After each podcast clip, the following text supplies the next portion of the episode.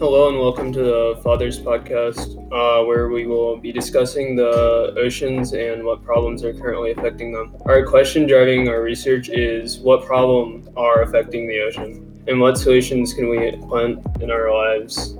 I'm Desmond. With me, I have Zane.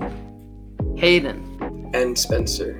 And today we invited an expert from the National Atmospheric and Oceanic Agency, Karen Gleason, to discuss our topic with us.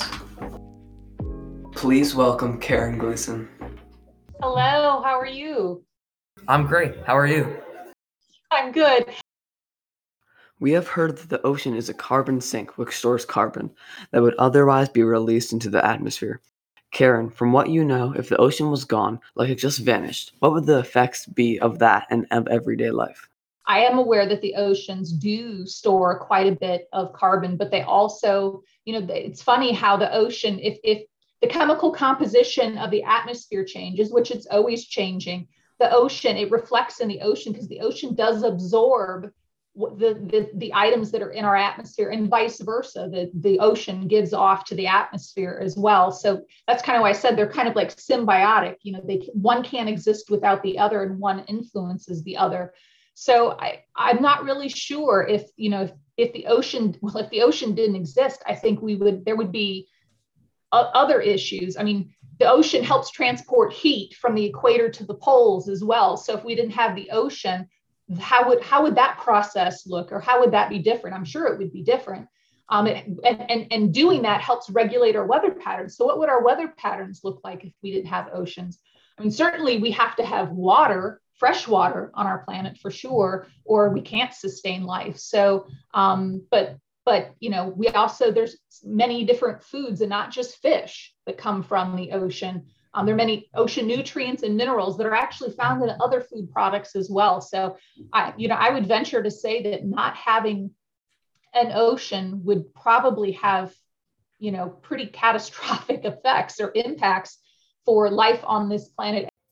So, if we change our ocean beyond recovery, all of these things will be affected, and life as we know it will be forever changed. We learned from Carter Roberts of the Wildlife Foundation that in the last 200 years, the oceans have absorbed a third of the CO2 production by human activities and 90% of the extra heat trapped by the rising concentration of greenhouse gases. So, if we cause the ocean to be unable to continue to store all of that carbon and heat, the effect would be catastrophic, with heat levels rising and an overflow of carbon in the atmosphere, which would in turn affect the entire planet's temperature and weather. What do you think our oceans will be like in 20 years? And if temperatures continue to warm, whether it be 20 years from now or beyond, it will have lasting impacts on on sea life as well as on human and animal life on on on land as well uh, beyond 20 years. So it's it's going to be important to not have this go on, you know, with this increasing temperatures because you know there'll be at times there are going to be situations that we can't turn the dial back if we lose certain populations that would that would probably be a, a, pretty big tragedy so if we keep causing problems for our oceans it will not be able to support future generations as said by the ocean foundation known threats such as overfishing and pollution are being compounded by climate change notably warming and causing acidification to increase the damage to coral reefs we need to stop doing these things in order to protect our ocean and even our planet. So, what is being done to make sure that this doesn't happen? We know of a few solutions like small companies recycling or upcycling and turning their waste into products. There are also creative solutions like covering 10% of the ocean floor with kelp to combat the amount of carbon in the water by using photosynthesis to absorb the carbon. We need well educated people like you to find the one big solution. What research is being done to combat the climate change issue? So, you know, again, I'm not so much on the forefront of this, but I am aware that there are universities and engineers and various groups that have um, that have resources and, and technology. They're they're looking at ways of doing really one of two things, and that's either sequestering or capturing carbon um, so, you know, making it solid. I know I, I saw a documentary, I think in, in Iceland, they have ways of like solidifying carbon dioxide deep in the earth. But, you know, that may sound like a great solution, but eventually that carbon could resurface back into the atmosphere again. Um, I, I, I know other people have hypothesized maybe we need to actually, you know, somehow eject or catapult carbon, you know, into space. You know, that doesn't sound cheap, uh, to be honest with you. You know, getting anything into space is very um, costly. We all have to do something to help global climate change mitigation. If you could do one thing to lower your carbon footprint, which is the amount of land needed to produce the things you use in life, you could you, you could help the global carbon footprint. You could reduce our global carbon levels so that the oceans don't get ruined by the growth of carbon in them. If there was one last thing you could say to our listeners today, what would it be? We kind of have to look beyond our our own selves here and kind of think big picture because we have one planet, and um, you know the planet is very resilient, and the planet um, as I said, wants to maintain balance at all times, whether it's oceans or atmosphere.